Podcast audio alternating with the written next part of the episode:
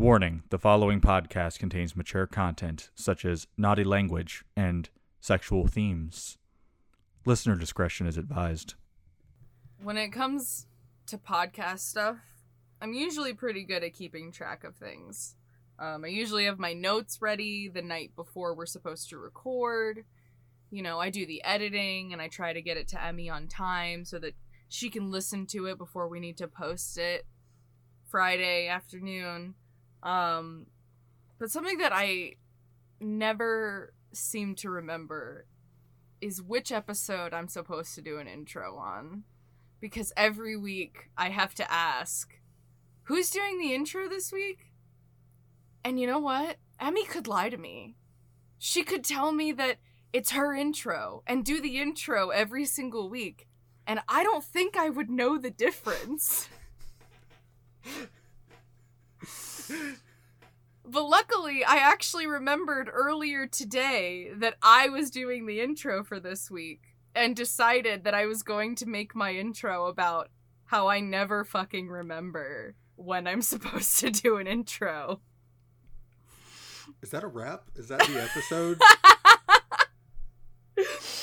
It is the year of our Lord 2021. We are Who's currently Lord? reading Midnight Sun by Stephenie Meyer. My name is Sarah. I never seen a diamond in the flesh. Oh my god. Do you cut your teeth on wedding rings in the movies? in the movies. Are you proud of your address? I'm, I'm not proud of my address. What is your name? I'm I'm Emmy. Oh. I am Lord A. Oh no. Oh my god. Um I had something that I was gonna say. Oh, Josh listened listened to the last episode and he really appreciated his shout out. So here's your shout out about your shout out. Hope you enjoy. Um You know, if you all keep involving yourselves enough, you may eventually make it so that the show is an hour long and it's just us shouting out your shout outs of the shout outs with shout outs.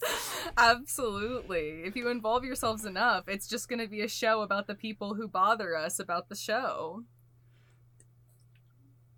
At that I, point, why uh, are they even bothering us? um I also want to give a shout out to Dez who donated So last week I uh I revealed that I had gifted Amelia with $20.69 to Hey, go it wasn't a purchase. gift. It wasn't a gift. It was a loaner for literally a about a day because she was getting paid the next day.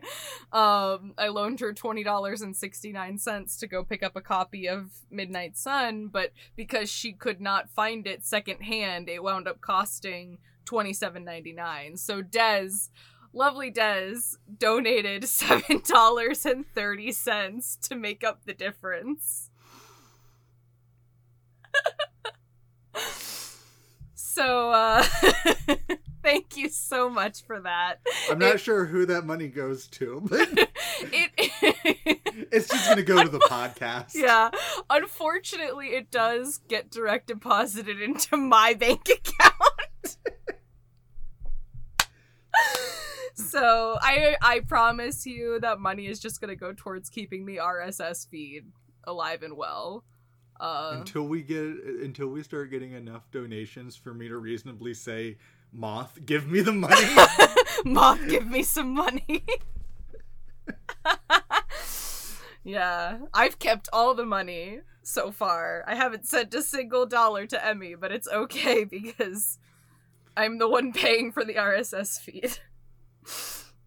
They're about to go bankrupt. I am truly. I we have spent oh my god for mics and equipment alone. It's been like three three hundred fifty dollars, and then Brandon has a student Adobe subscription, so like luckily, and because it's for his major, so luckily I don't have to pay for audition to edit the episodes. Uh, but the RSS feed has been several hundred dollars as well because it's I I said nine ninety nine and I think the coffee still says nine ninety nine. It's actually twelve ninety nine. Oof. yeah, twelve ninety nine a month. for a year, that's $120. hundred twenty nine dollars and ninety nine cents. No, it's not because a year is twelve months. Yeah, but like, we didn't, but we didn't post immediately. You're right. You're right. And it's free for the first episode. You don't have to pay for it until you put up your second one. So it is ten months. Yeah, it is. Yeah. oh my god. Did you have fun this week when you were reading? No, Oh no. I I actually didn't. I was excited. I got home from work yesterday and I was like, "Oh my god, I get to read Midnight Sun today." I think it's because it's not so much that I'm excited to like read it. I'm just excited because and I, when I was reading the first 5 chapters, I was not excited. But then we had our our discussion about it and it was really fun and I enjoyed it a lot. And then I was like, "Oh, I'm excited to continue this because it is so much more enjoyable the second time around." I enjoy the discussion. I, I just don't Yeah. particularly enjoy the reading portion. yes. I feel the need to uh to stress because we were very positive Yeah. episode about the experience that um it was really more of a shock thing for how some of the improvements were. Yes. It was still garbage. Yeah, oh yeah. It's so like the writing is still not very good and a lot of the behaviors of the characters are still really weird and and like outlandish.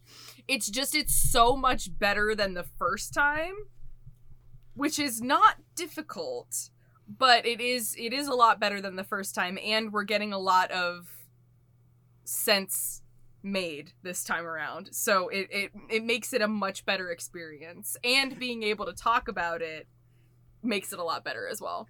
It's like when a little kid goes from scribbling with a crayon on a page to making something that halfway resembles a family and a dog.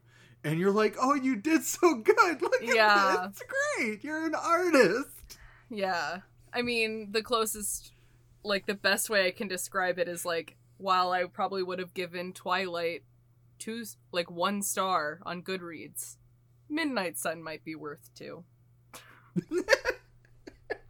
like that's the best that's the best comparison i can make for if if you are listening to this podcast and you have not read midnight sun which i don't know why you would be but like i hope you're having fun but if you are listening to this podcast and you have not read midnight sun that is how i would describe it it's marginally better than twilight it explains a lot of the shit that happened in Twilight, and that's why we enjoy it so much because we were very confused when we read the first book. Twilight just not. doesn't make sense. Yeah. It really doesn't make sense. And this also, like, makes some parts of it make less sense. I was telling Emmy that I've now listened to the, the episode two and a half times, the last episode, because I enjoyed it so much. Um, and one part that I hit on in that episode was that we see Edward making all of these really like lovely observations about Bella. However, we never saw Bella making any of those observations Why about Edward. Yeah, so like we're sitting here this whole time, like, well, I understand why Edward loves Bella. It makes a lot of sense now, but it still doesn't make any sense as to why she loves him. We you, there, we'll get to a part later on when she's like, "I've decided it doesn't matter what you are," and Edward is like, "What do you mean?" And I'm sitting there like, "I agree." How did you become the sane one? what do you mean? So, like, there's a lot of clarifications being made and a lot of stuff that is being explained, but in a lot of ways, it almost makes it make less sense. Because I don't understand why Bella falls in love with Edward, other than her just being, like, d- dangerously curious and then just finding him to be really hot. it's like the more some like some of the pieces start to get fleshed out and no longer confuse you the more blaring glaring the other issues Yeah. become Yeah, absolutely. Because it becomes a matter of like, so wait, this is your explanation for this thing? But now all of these other things don't make any sense. One of the things that we meant to bring up last time, and I have a pre note about it in our notes today, is that Edward says at one point, when talking about how old he is, that he hasn't changed at all since becoming a vampire. We had speculated throughout the series when we read it the first time that his mental age stays the same as his physical age because we like couldn't reconcile the fact that this like 100 year old man wanted to sleep with a 17 year old girl. And now we know that edward hasn't aged mentally emotionally physically at all since he was first changed. And a lot of his issues stem from that immaturity and him also like for some reason not understanding modernity even though he li- he got to live through and experience all of the modernizations. He says at one point that uh he only knows how to court people in his time, not in the year 2005.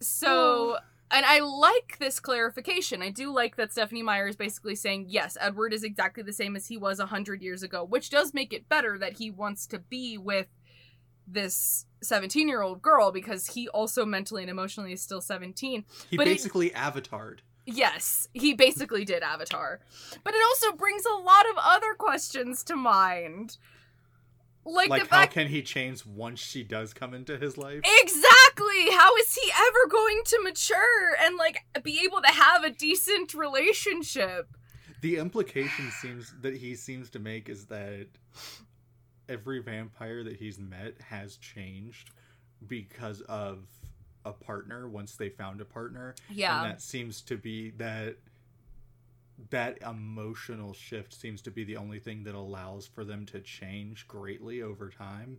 yeah But it's still like but but why? Yeah. It's it's another it, I feel like it's another one of those Mormon things that she has that she I don't even think she realizes that she injects this much Mormon ideology into it. But like the idea of marriage being like very necessary and sacred. I mean, many Mormons get married at the age of 18, like the day they turn 18 and stuff like that. I keep that. seeing them. We have these two Mormons over near uh, where I live, and every time I go to like, okay, not every time I go to the gas station, but like two or three times a week when I go down to the gas station, that's like three miles down from my house, they're riding around on their bikes. I never see them at anyone's houses, but I see them out and about. you know, I spent a lot of the series not wanting to shit talk Mormonism because one of my really, really close friends was Mormon, but he has now left the Mormon church. So I can say whatever the fuck I want now. we do not stand Mormons. we do not stand Mormons. When the anytime we bring up the Mormon stuff and then we stop shit talking, you can bet that the shit talking starts as soon as the microphones are turned off.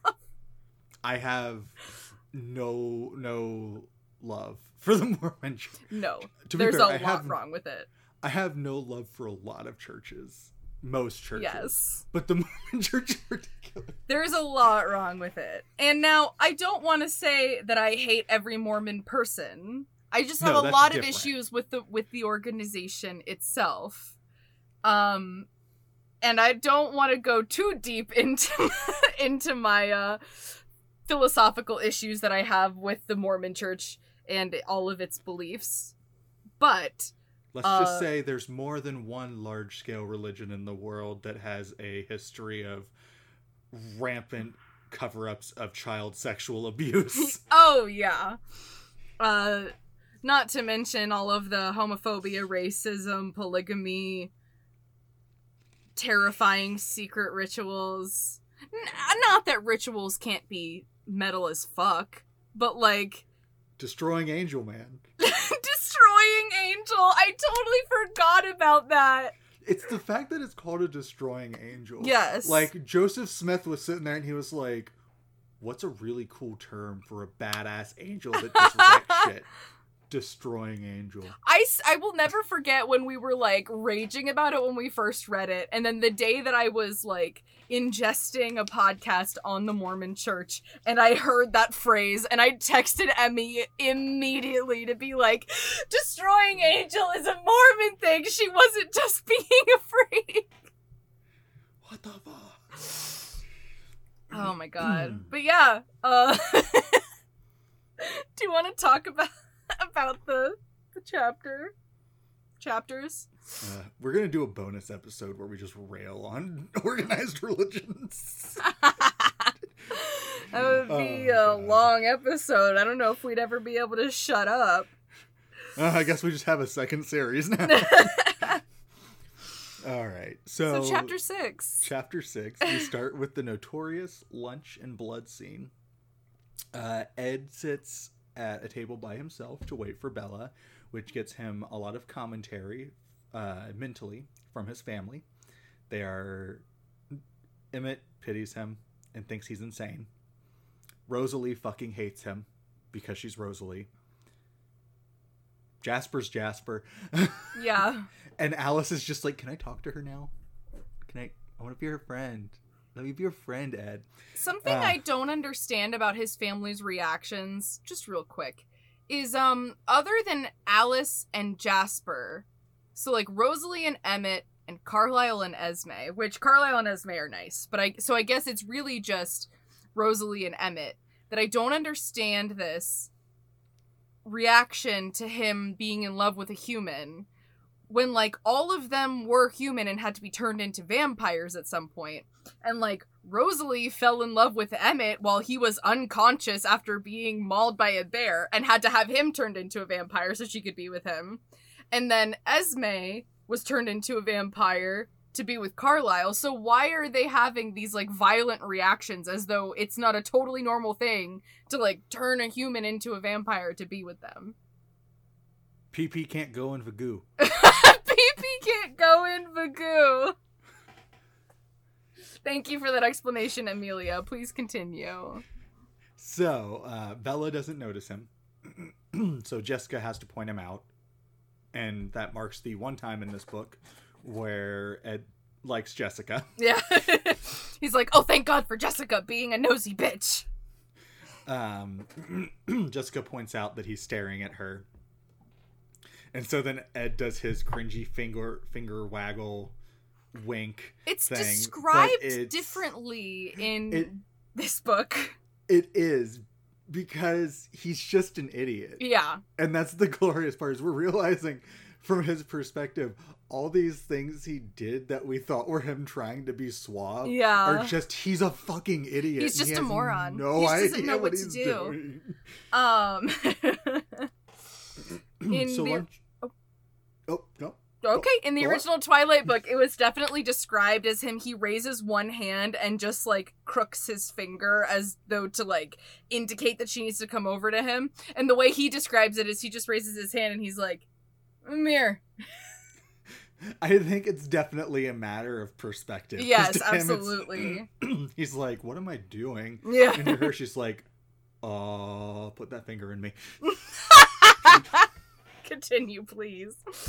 Uh, so lunch goes as expected, um, but it just involves a lot of self awareness on Ed's part regarding the things Bella says, especially about him being a complete fucking hypocrite. Yeah. Oh yeah.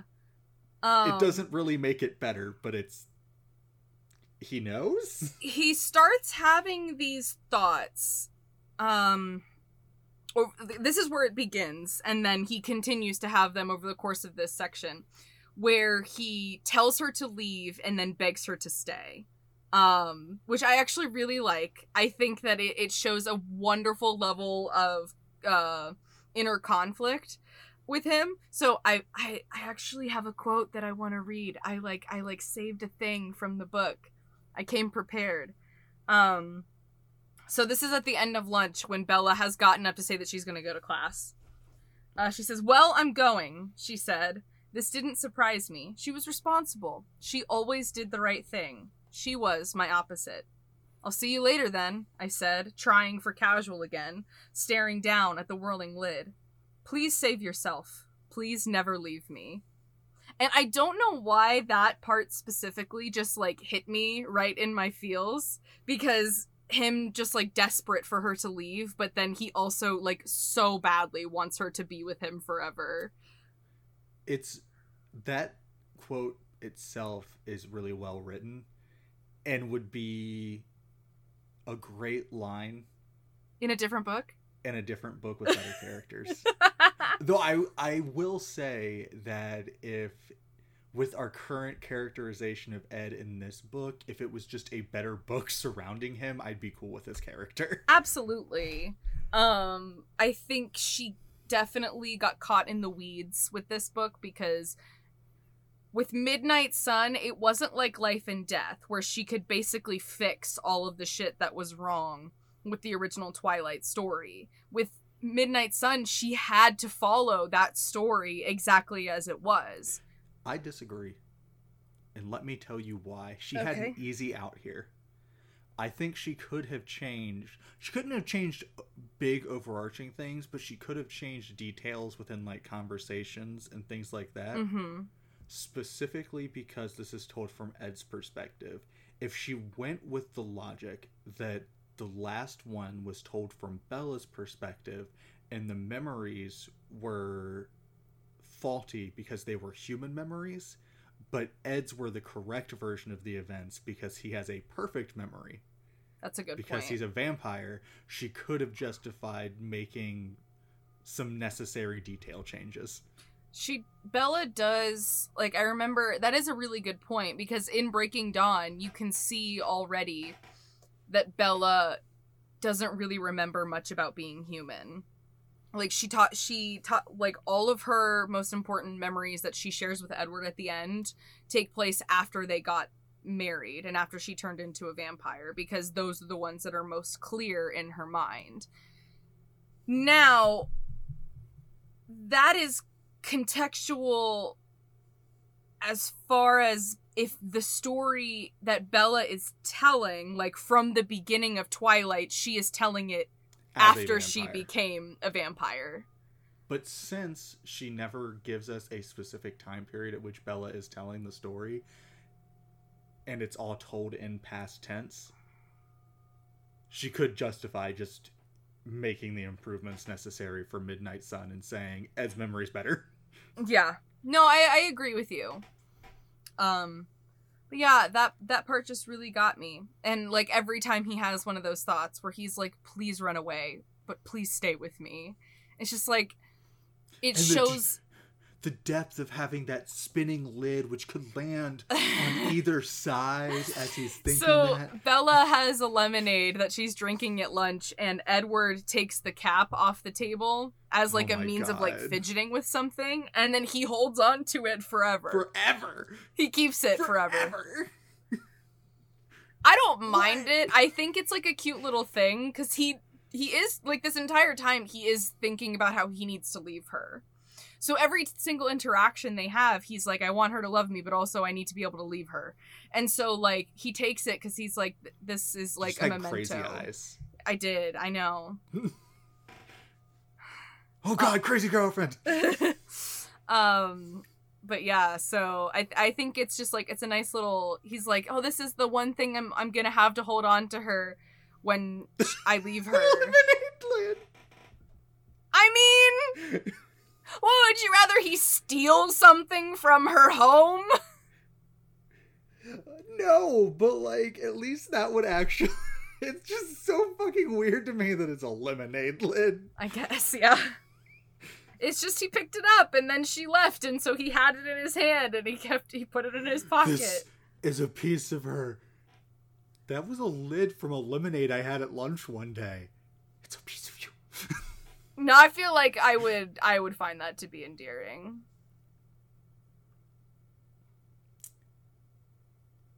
If it was like a fingernail clipping, maybe. Ew! What the fuck is wrong with you? So a lemonade lid is stupid, but a fingernail clipping is totally normal. Why didn't he just take a vial of her blood? Oh my god. Oh. That reminds me of something that I thought of while I was in the car this morning. At the end of Twilight, when Edward has to drink Bella's blood to get the venom out of her, Yeah. why don't his eyes turn red?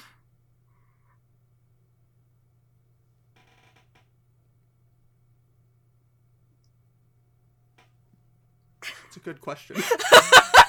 I was just thinking about that because I was uh, something that pisses me off about this whole Venom thing, and I'm sure I'll rant about it at the end of this book as well. But something that pisses me off have we ranted about Venom already? so much. But something that pisses me off about this stupid Venom thing where he has to suck the blood out of her. He has to suck the venom out of her. You're telling me that if a vampire bites you and doesn't drink your blood, you'll become a vampire. But if a vampire bites you and drinks some of your blood, you will not become a vampire because they sucked the venom out of you? So why did Carlisle become a vampire? We know that that vampire didn't just bite him. We know it was trying to kill him. See, the mistake here was that Stephenie Meyer had another easy out. She could have just had it that the only thing that turns you into a vampire is getting vampire venom injected to you from the penis. Oh my god. We would only have gay male and straight or straight or bisexual female vampires Or pansexual. or pansexual. There are there are no lesbian vampires. Wait a minute. And no straight male vampires. But there can't there has to be straight male vampires. Otherwise there's no venom to give to the women. I guess you could have bisexual. Like it could just be bisexual male vampires. that matches with vampires. They'll fuck anything. But yeah, so I was th- I was pissed off about it, and then it got me thinking. Okay, so but when Edward, so like if you drink some of the human's blood, they don't become a vampire because you suck the venom out when you suck their blood out.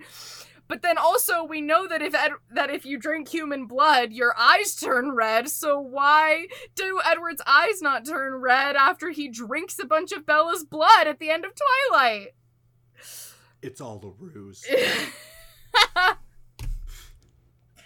Please continue. I'm sorry. You know what we're really lacking in this book so far? What?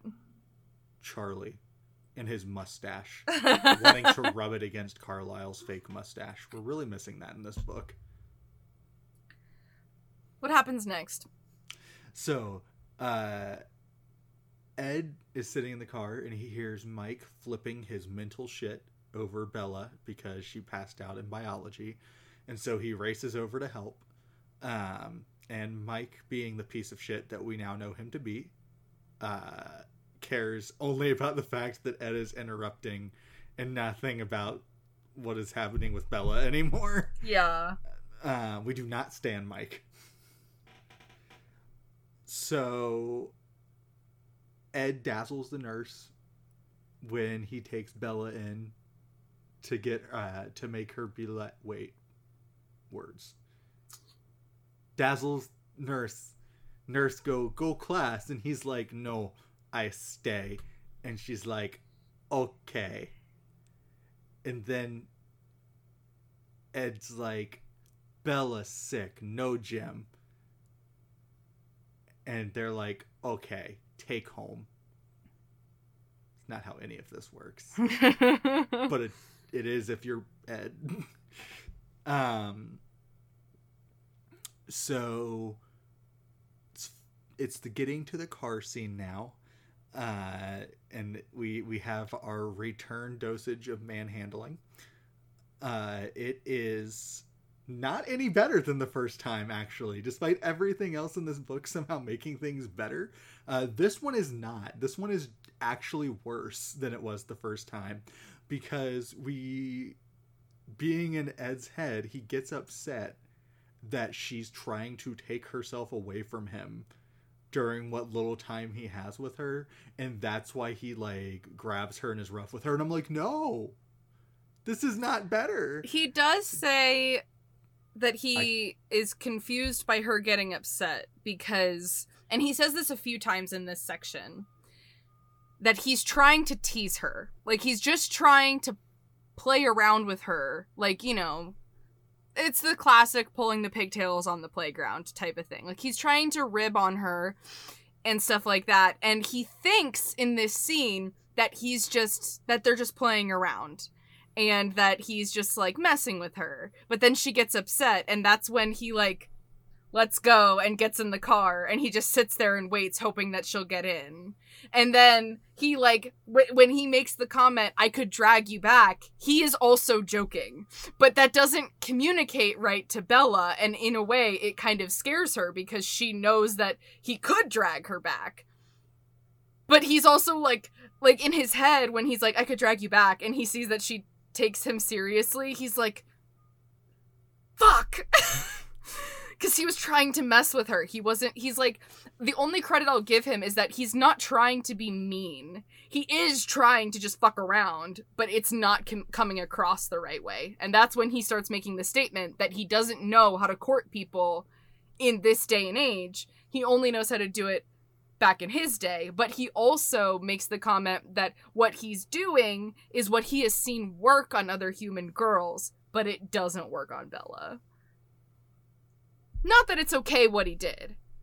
It makes it only a little bit better because he's like, I didn't realize that this was going to upset her. I thought that we were just fucking around. Except for the first part, Yeah. which is when he was like, I'm angry that she's trying to take herself away. And that Yeah. part was just like bad. He realizes that it's bad, but I'm just like, Ed, Yeah. you can't go grabbing women just because they don't want to be around you. Mm This isn't acceptable behavior. Continue. most of the time. Um, we do get insight into everyone's relationships, all of the vampires, uh, mostly Esme and Carlisle, and we find out that Esme actually had met Carlisle when she was a kid and fallen for him and been like obsessed with him her entire life until she threw herself off the cliff and he found her and changed her. And so when he changed her, she was already in love with him and wanted to be with him. And he was just like, uh, what? And then had to learn how to deal with being a source of romantic attraction for another person. Yeah. Um I was at first a little skeeved up by this, but like no. I mean, she met him when she was a kid. He didn't know that she was the child that he had met before. No, I actually I had the same like mental connection where it was like, huh, it's like Jacob and uh, Nessie. Renesmee. Except it's not but because it's not because Car- there was nothing on Carlisle's part. Yeah. She met him when she was a child and saw him as being like an angel, like a guardian, a saving grace, or whatever.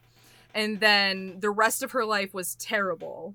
So then when she jumped off the cliff and he saved her, she came out of it and like after all of her pain and suffering, the first thing she saw was his face. And so she was just kind of like he's finally come to save me from all of the pain of my life and it Edward said that Carlisle was confused, but also like it was one of those like she was a wonderful and lovely person, so he was just like okay, like I guess we can try this and you know, and they've been in love ever mm-hmm. since. And honestly, I thought it was a pretty sweet story. It, Yeah. it it had a hint of weirdness because Stephenie Meyer simply cannot resist having children and adults be somehow romantically imposed. But Carlisle had no idea who she was when he saved her. He didn't know that she that he had ever met her before. You know, he meets thousands of people every single day like serving in a hospital and stuff like that. It was just that Esme had known of him when she was a child and Do you think he was wearing the fake mustache when he saved her? no, I think that that's a Charlie specific thing. Only Charlie. Okay. Yeah. Charlie Never probably puts gave it it, on to in the bedroom with her. Maybe. Um, Um, Rosalie and Emmett, unsurprising. They were like, oh, we're, they were in love at first sight. yeah, it's an entirely physical thing for them. Yeah.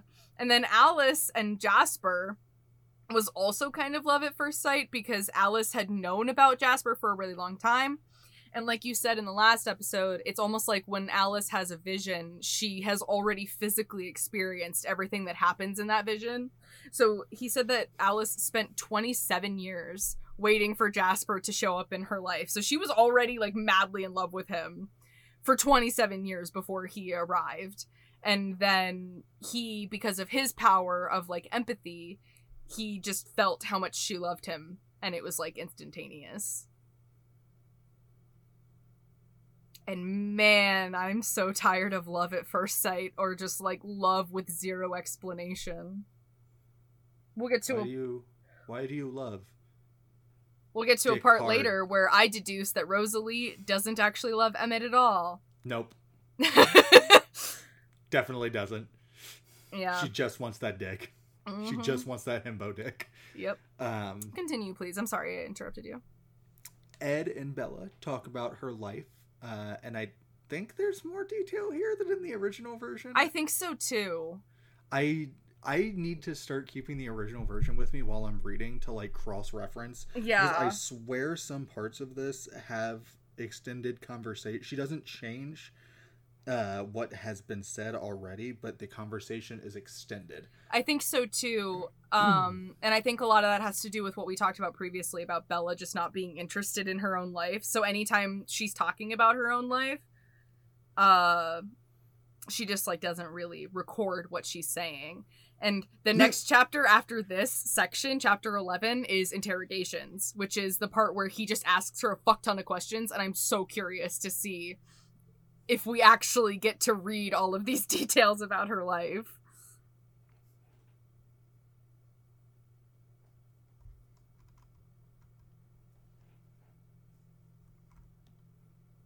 Please stop inhaling her scent. Ed.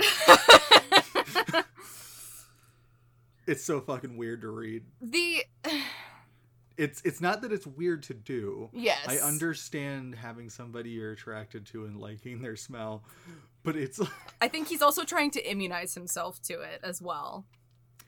but it's like I read a book um one of the after I read the two books that made me cry, Yeah. I read another one. Oh fuck, what was it called? I'm like looking for it on my shelf because I'm like, what was the name of it? Each of Us a Desert, and they had the author had this really. It's the best way to describe it is it's like if you mixed uh normal like fiction like kind of philosophical fiction with a bit of fantasy Okay. So it's a strange genre but it, there was like a sense of realism that the author was going for and because of this every single time the character went to the bathroom she specifically was like and i went to relieve myself in the bushes. So there's like 20 times in the book where you just read about her going to relieve herself. And i'm like bruh i don't need to read about you pissing every time you go to take a piss. Yeah, maybe the first time you you tell us that occasionally you have to piss in the bush, and then I, I just assume that you're regularly using the bathroom. I know it's like that's From I'm on. making as a reader. I don't need to hear about you going to use the bathroom. There are very rare instances where I have felt a scene in which a character must use the restroom has ever enhanced a movie. Um, Tyrion uh, shooting his father. That was he takes a good. shit. That was good. I there was a the my specific example that I was thinking of was The Pact. It's a horror movie and there's a part where she wakes up in the middle of the night after like a really horrifying dream, not realizing that things are paranormal quite yet, and she's like all panicked and stuff and it's really intense and then she gets up and she just goes and she pees in the bathroom and there's this long moment of silence. And then uh and then shit kind of hits the fan after that. But I was like I actually Literally, she just shits all yeah, over she just the shits fan. all over the fan. No, no. But I actually did really like that because it felt like a like a stilling moment before things got really bad. Now, Not in this book. That- the book itself was good, but that part was just really So much pissing. weird. And that's how I feel about him sniffing her scent constantly. Is it's just like we assume that you're smelling her, Edward. I you know don't need that to this tell is us. happening. I and it's fine when he's like when they're like in a scene together and he's like and I take a breath to try and get used to it and feel the burn. But when he's just like keys. Oh yeah, I forgot that he actually sniffs her keys when he picks them out of her pocket. Which also, she already knows that he's going to ask Alice to return her truck to her house. Why does he not ask for her car keys? Why does he pick them out of her pocket? 2005. I don't know. I just don't understand. Chapter 7. Chapter 7. Uh, while Edward waits in his car for school to end, he enjoys Bella's scent and ruminates on whether or not she's physically attracted to him, because this is a thought that has never occurred to him before. Uh, he begins to have a spicy daydream about Bella, which is probably the most sexually explicit content that we've gotten in. Actually, no, Breaking Dawn was pretty disgusting when they were on the floor of the cabin. uh, but he's, he begins to have a spicy daydream about Bella, but stops himself because he knows he would likely kill her if he tried to have sex with her.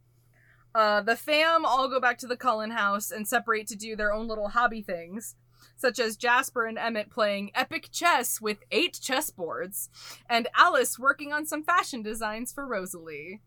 It's hilarious to me that Jasper and Emmett, characteristically the fucking dumbest members of the Cullen clan, Are playing 8 board chess. are playing eight board chess.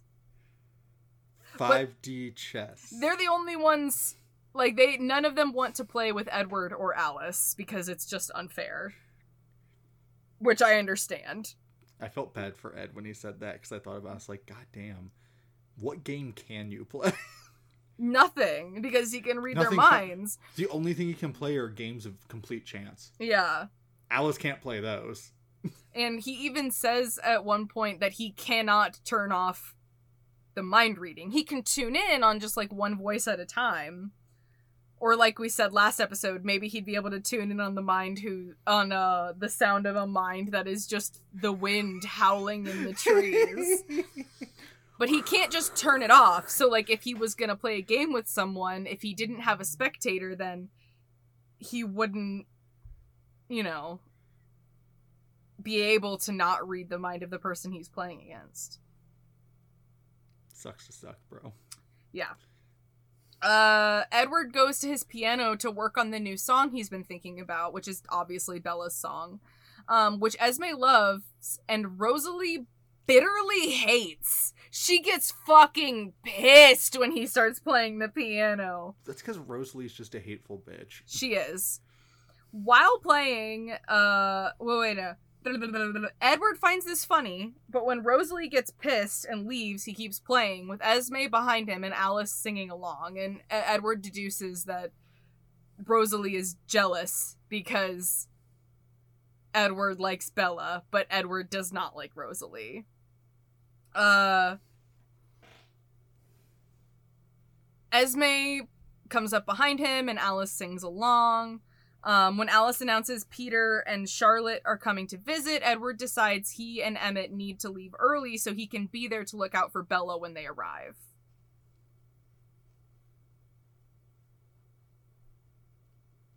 I hate Rosalie.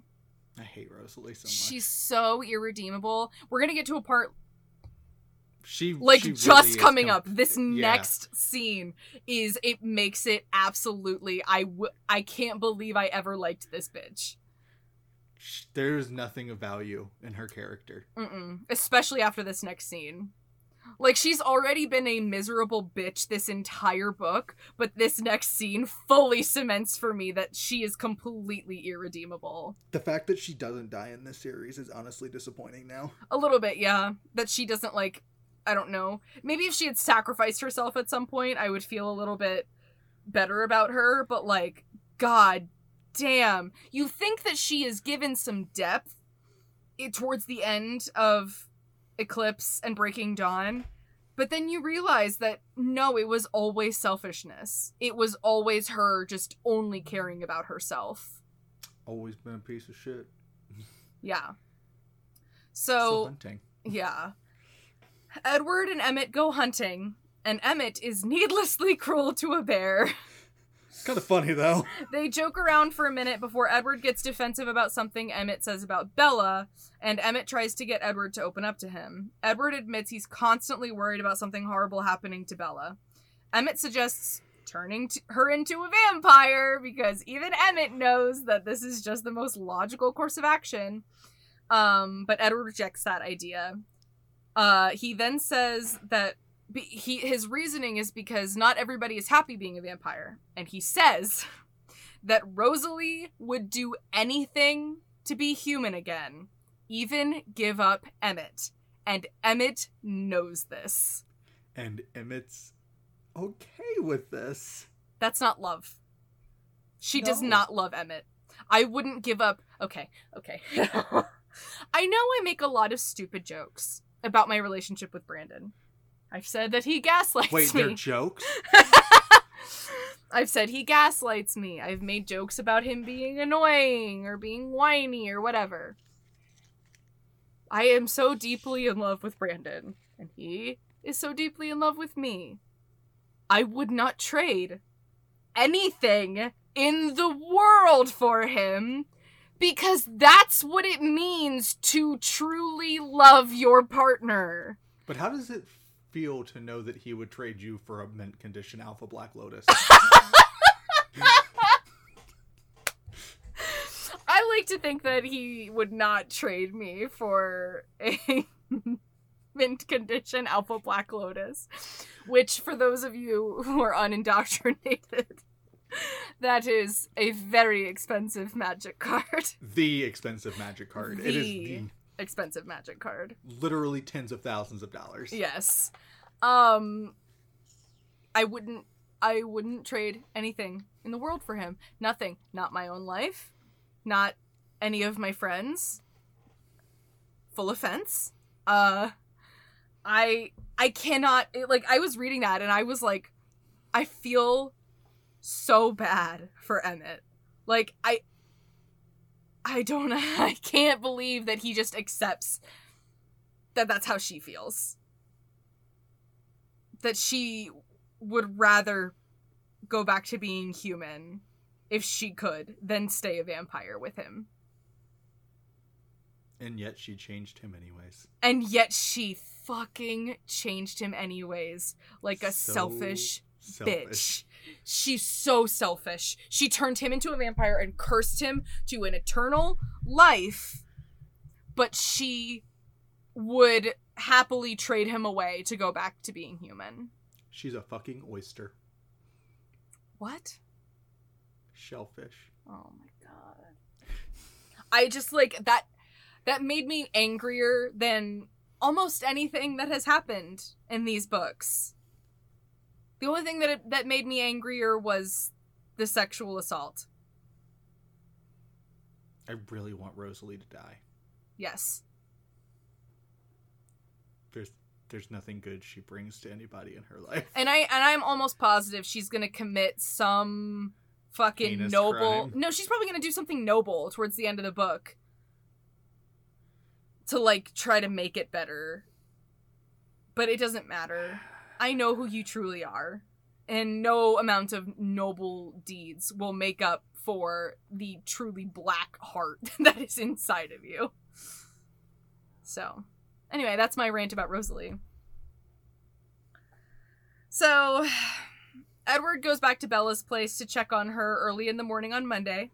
He watches her sleep and makes observations about her physical state. She looks more tired than usual, and her hands are scraped up from falling.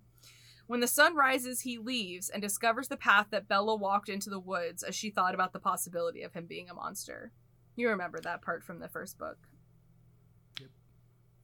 Okay, so uh the first time him sneaking into her room was really funny just because of how absolutely batshit insane it was. It gets progressively less funny and progressively more wow, this is really creepy. Yeah. The more times it happens. I feel I I still feel a bit better about it knowing that he first of all for some reason I always had the impression that he's been going into her room and staring at her like for a long time. But leading up to her revelation about him being a vampire and thus like the spurring of their relationship, it's only a few days. He only does it a couple times.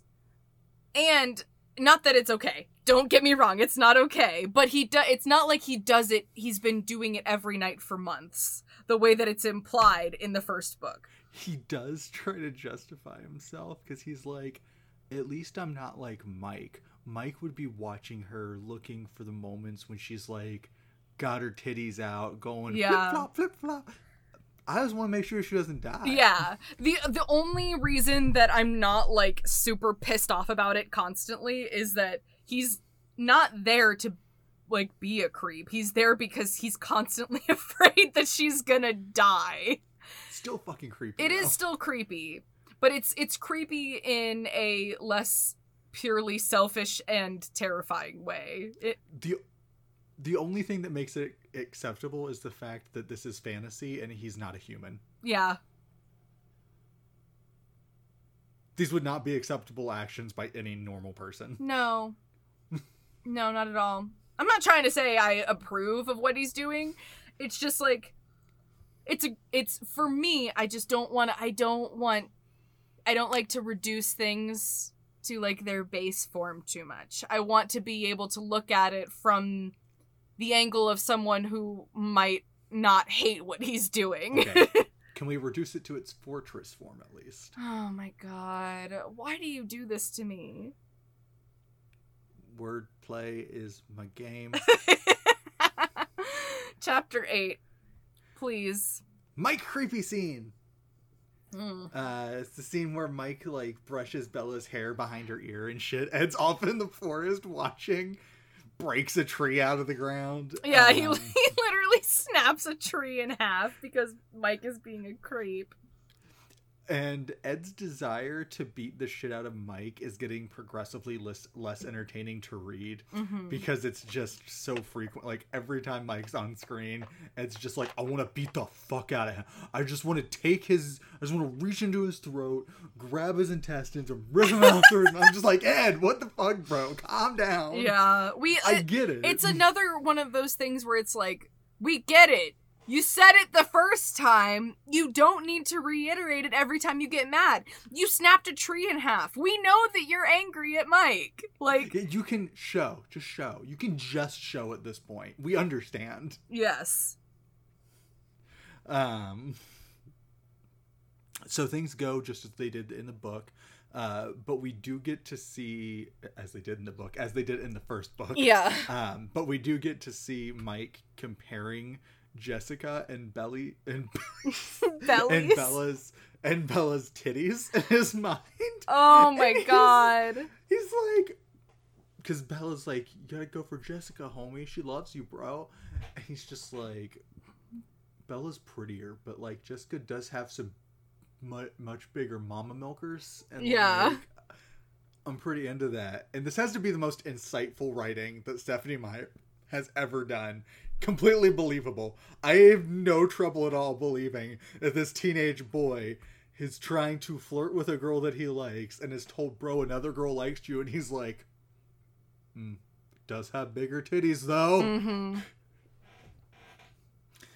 Um. So then Ed stalks Bella back to her home after school, uh, where she's reading Austen in the backyard, and completely misses the name connections between himself and the Austen characters. And I want to chalk this up to the fact that we just already know, so it's easier.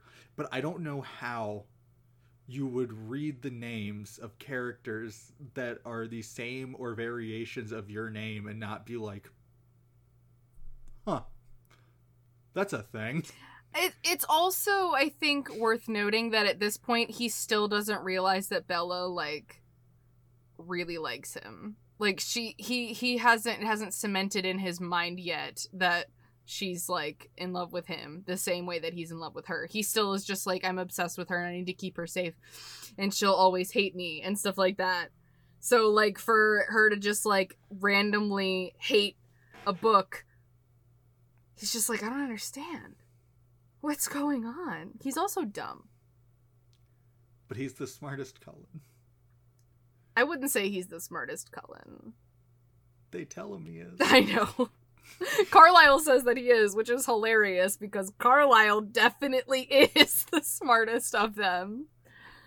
But you know, Um, Bella seems to notice him when she wakes up from her nap because she's like staring off towards him in the woods, which is weird. Mainly because we we have no understanding of why that's the case. Yeah, I don't. I think I remember her saying something about thinking someone might be in the woods. But like, why? I don't know. He's That's just the sitting there like- silently. Yeah, there's no reason she should suspect that. I don't. Anyways, um, Ed goes home for a bit to see the visitors, Peter and Charlotte, and just to kind of be in the home. Um, and they literally think that he is going crazy. Peter thinks that drinking animal blood has made him lose his mind. And that's why he's acting so weird. Um, Again, is he? Re- I mean, he is doing things that are weird, but is he really acting that strange when they all know what the situation is? Like, is it is it that fucking bizarre to them? They're all in like long term loving relationships. And he's over here like, yeah, I'm in love with this girl, and they're like, man, this guy's losing his fucking mind. It's like, what do you and Charlotte mean? even know though? I don't know. I don't know so if they told him. why they think that he's acting weird. They don't realize, but I'm just like, I would assume Why that they would tell everyone- hi- that they would tell Peter and Charlotte. Like I like just like I mean the Jasper's oldest friends. So like I I would assume that it would just come up in conversation that Jasper would be like, "Yeah, he's in love with this fucking human." And it's making all of our lives fucking miserable. it's just crazy to me how often people jump to the weirdest conclusions of possible in this book. Also, we do find out that uh, the woman that uh, turned Jasper and Peter, apparently, Maria, Maria was her name. mhm. um, found hunted Jasper down at one point while he was with the Cullens, and they had to leave. And he had to tell her to never try to find him again because of the damage it caused when she found him. Yeah. We don't know what that damage Yeah, is. no context as to what happened, but all we know is he said never come find me again. Yeah. Oy vey. Oy vey. Um, so Ed just dismally plays his piano by himself in the other room until Peter and Charlotte leave, at which point he goes and decides to stalk the girls into Port Angeles. yes. Yay. So, chapter 9. Edward drives down to Port Angeles but has to wait around a while because the sun is still out. He finds the girl shopping for dresses and watches Bella through Jessica's eyes, but gets quickly annoyed with Jessica being a huge bitch and decides to leave them be. He tries to switch over to Angela's mind, but she's like actively changing, and he's like, "Oh, oh, nope, nope, nope, don't want to look, don't want to look at her."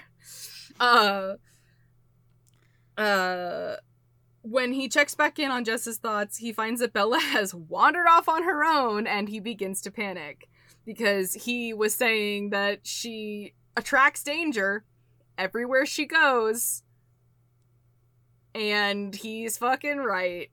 What if he like stayed in Angela's mind and instead like she's changing and then he's like Oh, she's not naked.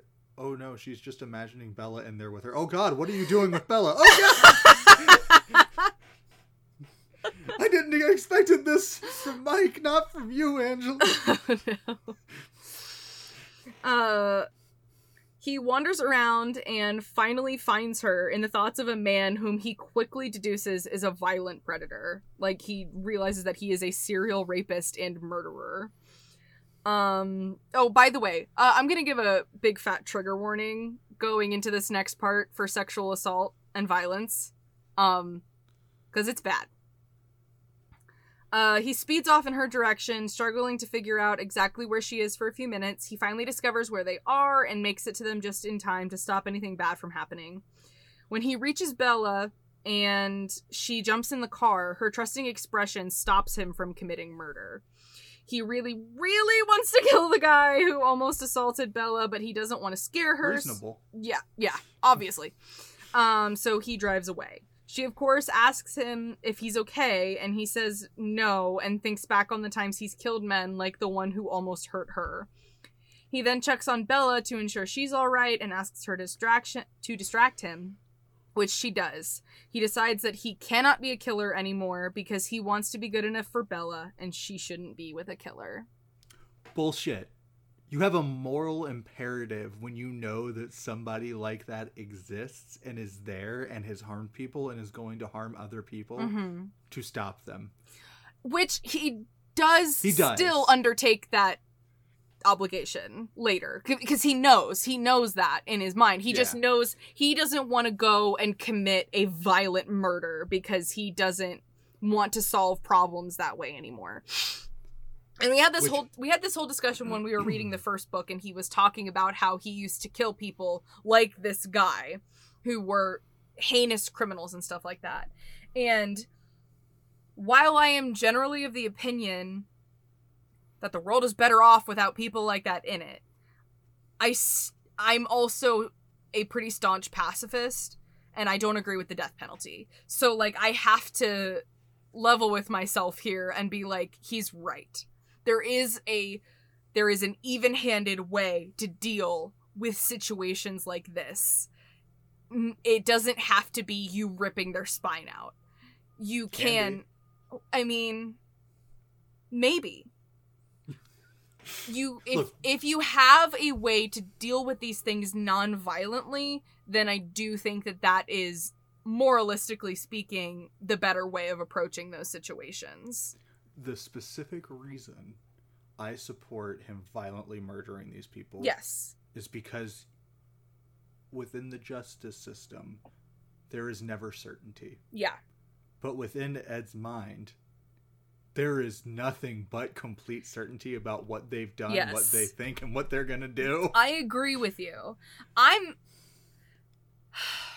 if he encountered a situation like this where we find that he he later goes to carlisle Yeah. to have carlisle pick the guy up and take him in and turn him into the authorities if he were to run into a situation like that where it couldn't just be dealt with as easily as just handing him over to Carlisle and having Carlisle deal with it in Yeah. a in a purely just manner, then I think I would agree with him taking matters into his own hands, you know?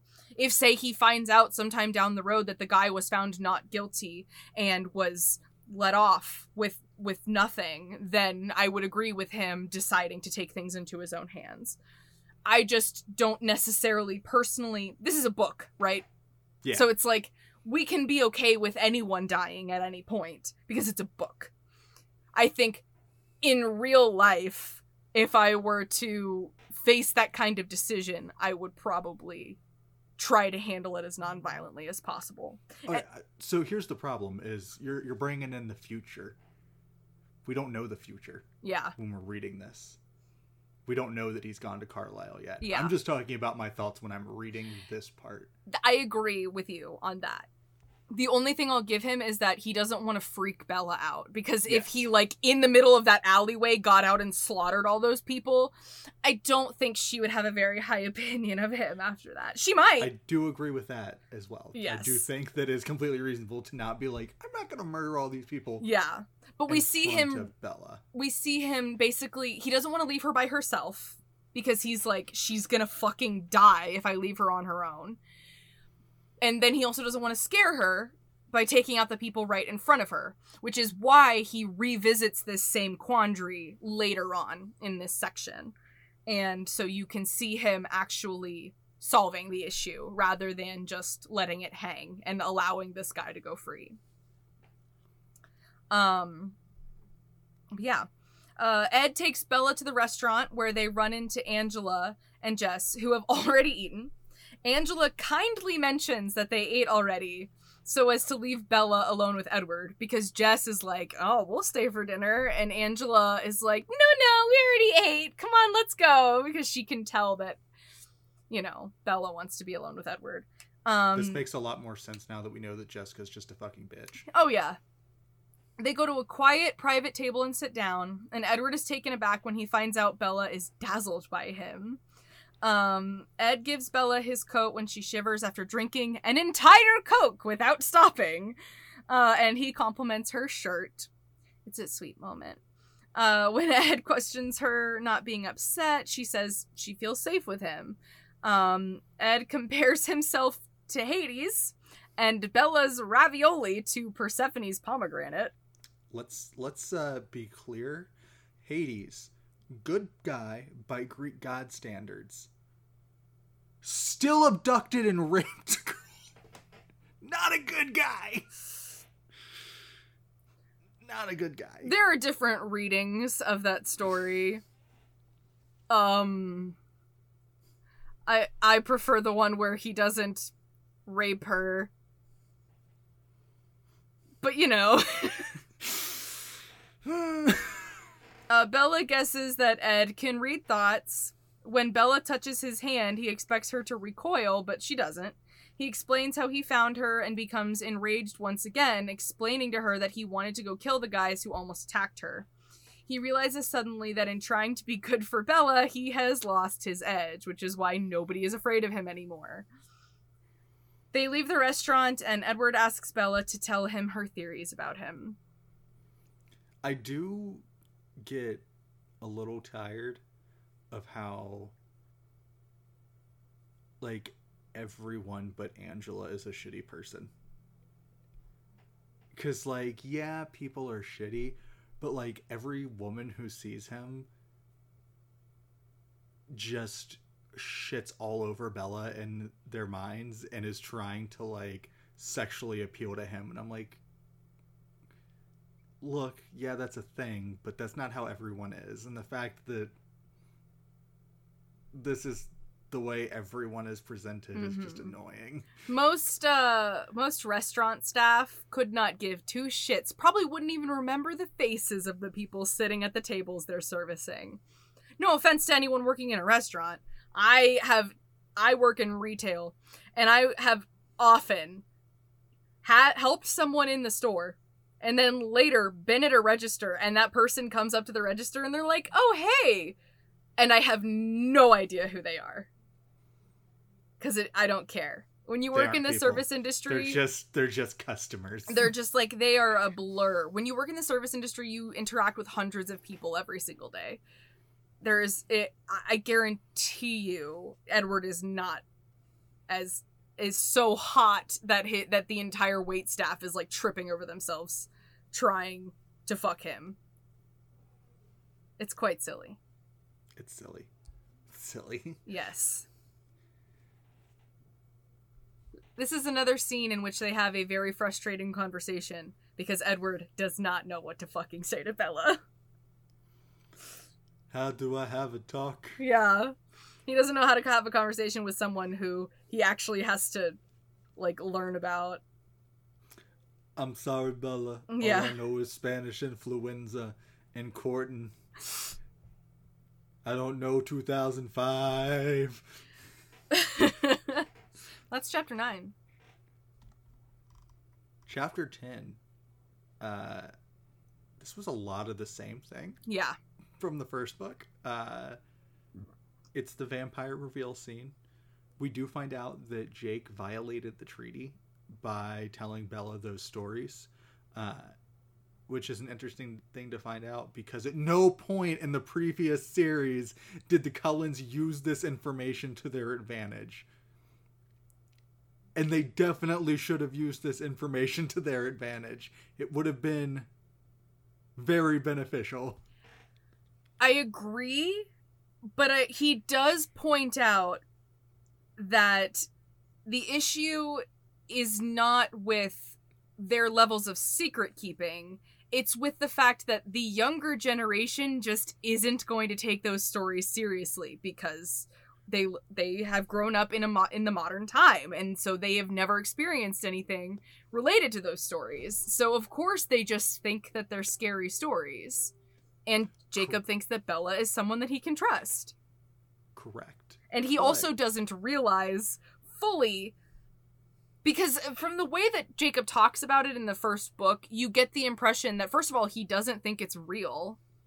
So he Oh, doesn't no, he doesn't. We know he doesn't. we know he doesn't. He doesn't think it's real. So there he doesn't understand the physical consequences of telling her the story. That doesn't abs- still broke the treaty. Yes, that doesn't absolve him from breaking the treaty because Edward even says, "Oh, I guess I can go kill all of them now because they've broken the treaty by talking about us to people."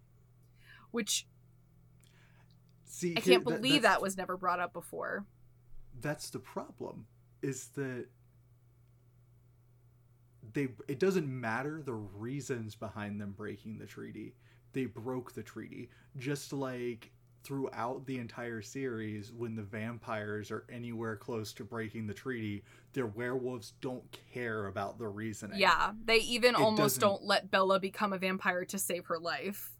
Exactly. It doesn't matter that there's some reasoning behind it. It's just treaty has the rules. You're not going to follow the rules. So in this case, that's why I don't understand why the Cullens don't use it because the werewolves don't give a shit about the reasoning behind why the rules may or may not have been broken. They just care about the rules existing. Part of me feels like it's supposed to imply a moral failing on the part of the the Quilites that or Qu- did we ever decide Quileutes?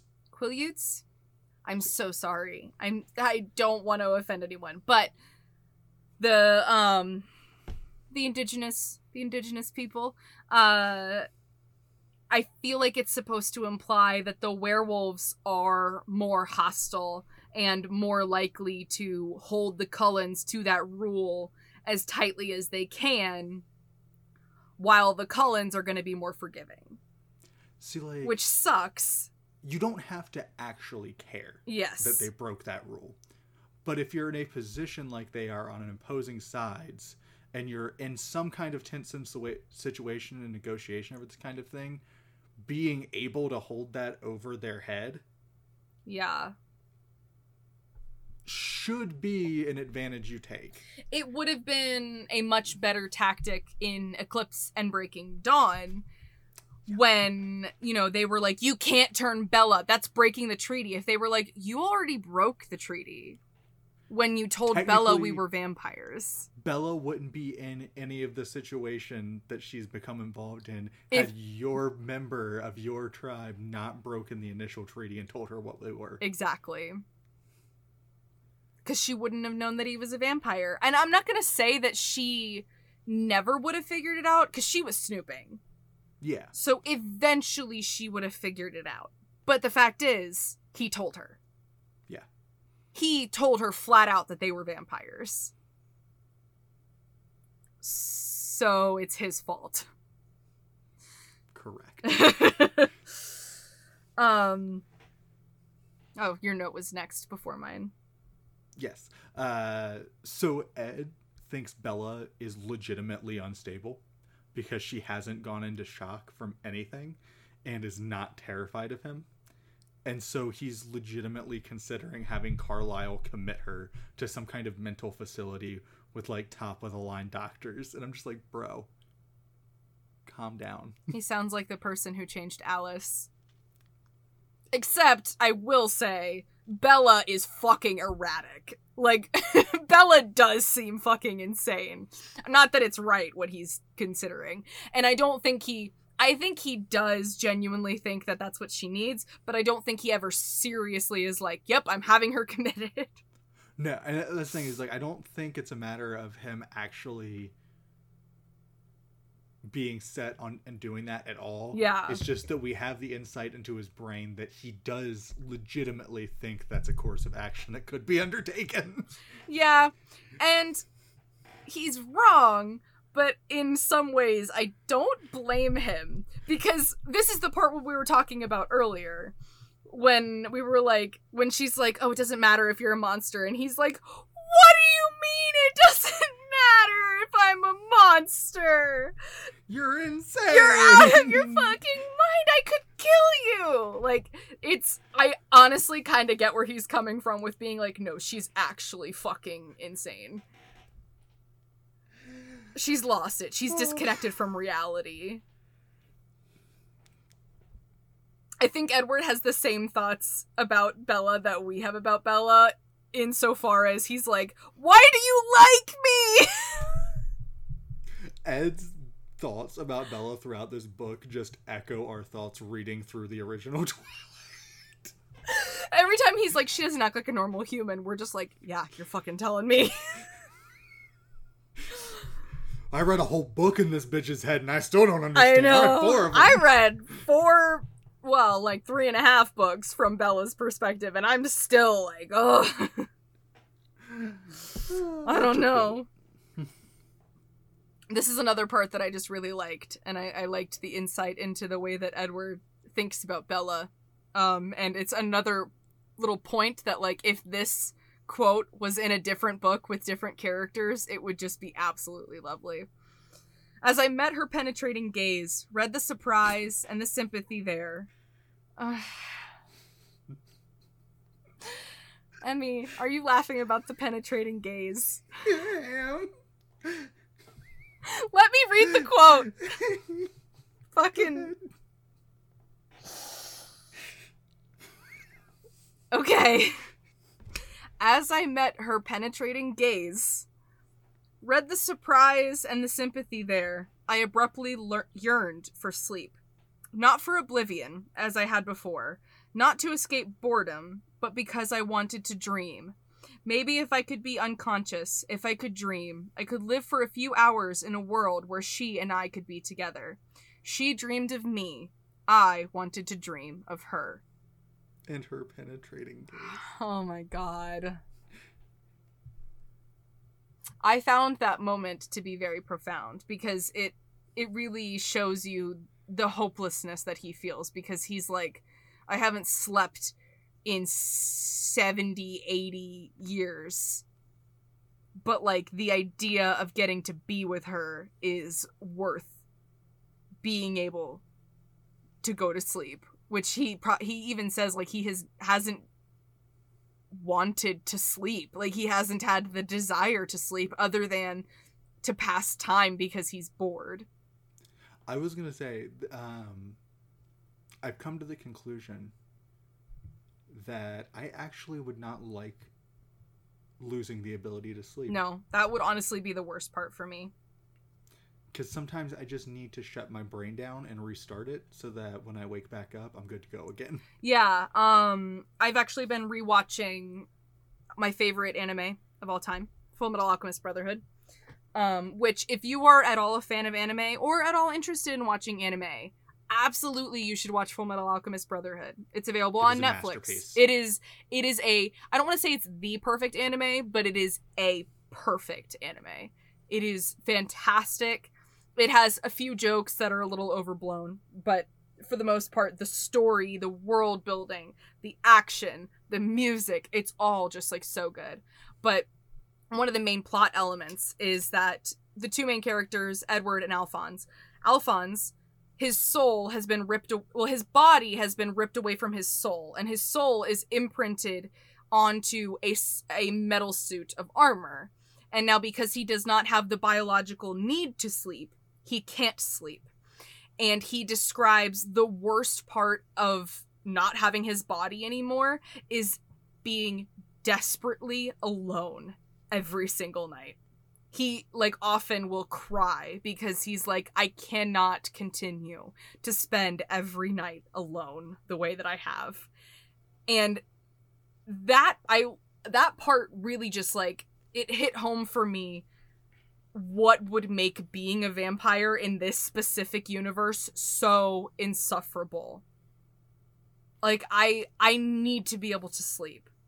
And even if you're not alone, even if you're with another vampire who also doesn't need to sleep, like you lose out on being able to fall asleep with each other. Mhm. Which if you've never been in a relationship where you get to fall asleep next to someone, I highly recommend it. Yeah, get yourself in a relationship and fall asleep next to. s- It's very calming. It's that simple. One plus one. Just put a pillow in a microwave and then lay it down next to you in a bed and you'll understand how it feels. Don't put your pill do not do not put your pillow in the microwave. Put your pillowcase in the dryer for like 20 minutes. Stuff your pillow with Tide Pods and put it in the microwave. No.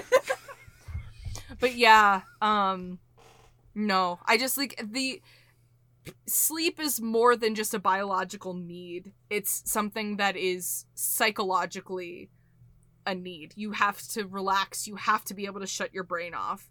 You will die sooner from the psychological repercussions of not sleeping than you will of like the physical issues surrounding not sleeping. I don't ever have good dreams, and I still wouldn't want to give up sleep. I have violent sleep paralysis in which an owl threatens my grandparents, and I still would hate to lose the ability to sleep. He visited me a couple nights ago, by the way. Oh, did he say hi? No, he said we have your grandparents. Again? Yeah. They're really on that. Yeah.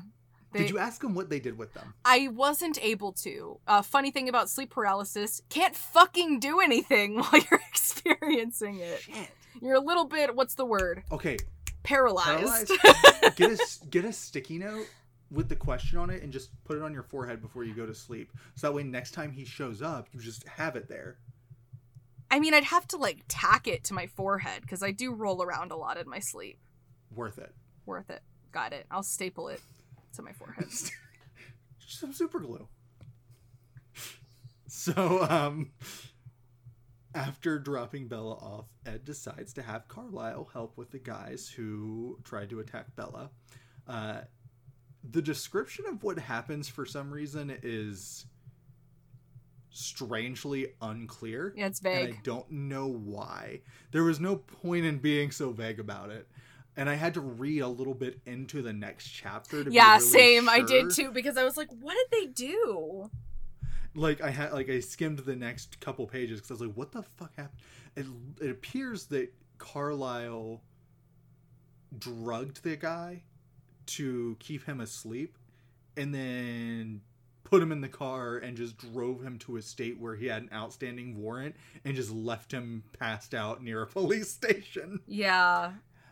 And this I was okay with. I was, I was completely cool with this method of handling things. Specifically because he had outstanding warrants Yes. also for, for murder. I would be a lot more I would be leaning a lot more towards just taking the guy out if it was just rape and sexual assault because odds are he's never going to face any punishment for those crimes Yeah. in our justice system. Even if the taking the guy out was like Carlisle fucking euthanizing him or Yeah. something like that. Something It that doesn't have to be violent. it doesn't have to be like brutally violent in a way that would compromise Edward's morals because you are doing the right thing by removing this man from society. We've already gone over this. But because they the guy had was like a susp- was like a serial killer that they had been hunting and he like had outstanding warrants and stuff like that, you knew he was going to go to jail and Yeah, like- he's gonna face justice. Yes. Just hand him over. Yeah. So, um, yeah, like we said earlier, this is a um a desirable turn of events. I'm glad that we get to see this in this book too, so that it's had he just said, I'm washing my hands of this and I'm going to stay out of it, I I would have been very angry. Yes. I could not have dealt with that. I agree. Um, and something that they point out too, uh, because there were like five dudes, but Edward even points out when the scene is actively happening that the other dudes are just drunk. And They have no idea what's happening. they don't even realize what the guy is gonna do. They think they're just picking on this girl. They don't think that anything Which bad is, still gonna happen. wrong. Still wrong. Don't get me wrong. Picking on a random girl on the street is still wrong, but it's not criminal. Technically. It's morally repulsive and they are not good people for doing it. no. But there's a very big difference between harassing a person and wanting to rape and murder a person. Yes, absolutely, There there are degrees of evil. absolutely. Yeah, it's like we were saying. It's like I was saying earlier. You you. It's not just black and white. You got to have a level where you're like, well, I mean, like, yeah, they were being assholes, but like, they're not murderers. They're just dudes who are drunk and acting like dickheads, which unfortunately we cannot execute them for. Are they assholes? Yes. Do I think that level of assholery is worth ending their lives. Unfortunately, no. Yeah. but fortunately, I'm obligated to say no. Um, but yeah, doesn't but mean I don't want to. yeah. So they deal with the one guy who was an actual like murderer and rapist, and uh, yeah. That was a that was a that was a good ending to that. That, that was that was chapters five through ten. Six through ten. Seven. Got it. Do you have anything else you'd want to say on this on this part of the book? Um, it was not as easy to read No. as the first five chapters. The first five chapters were much funnier. I found it to be by the time we got past the first five chapters, um, a lot of just like with the wanting to beat Mike thing, there were a lot of recurring thought patterns that Ed had that were just getting tiresome to read. Um, that at first I could appreciate, but were just uh, like his constantly thinking he's evil, which is justified. I get it in this book, and so I'm cool with it. But how often it's a focus and how many times he repeats it Yeah. and goes over it and over it just mind numbing to read. Yeah, he. It's we're definitely because Stephenie Meyer cannot do things concisely. We're having to read through a lot of the same wordiness that we dealt with in the first Twilight book, except this book is longer. This book is two Yeah. is is over a hundred pages longer than the first Twilight book. Um, and he has a lot of the same thoughts over and over again, just the same way Bella always had a lot of the same thoughts over and over again. and it's realistic in the sense that yeah that's how our minds work we constantly have recursive thoughts It just doesn't make good same thing. entertainment. yeah it's not good for a book It's just like how I was talking about in the last episode. I was talking about the way that they do telepathy and how everybody's constantly thinking in one very long, like, concise thought process. That doesn't happen in real life, but it makes more sense from a book standpoint. Now she's done it the opposite way, where she's having these people have these same recurring thoughts over and over again, which is real, but not good entertainment. stop it stop it smire The next This is- section. this is, your next this is your next thing to learn Yes. Uh, the next section is going to be chapters 11 through 15. I'm excited a little bit. I am still enjoying getting some of his insight, but honestly, I feel like we're at a point kind of right now where it's like I don't know how much more insight we could possibly get. I do hope that we get to hear some of his questions that he asks her and get some details about her life because that would be nice. It's uh it's definitely at this point it's more the little scenes in between that were not at all present in the original twilight Yeah. of interest like with going with carlisle to take care of the uh Yeah. serial killer aside from that like the scenes we've already been through i was struggling not to just scan through them because it's like eh Yeah, and I think she definitely made the right choice by like adding things to them because otherwise it would just I don't know. It's like I don't want to have this I don't want to read the same conversations over again. I appreciate the context so we know what part of the story we're in, but it's like yeah Jesus, I've already read this.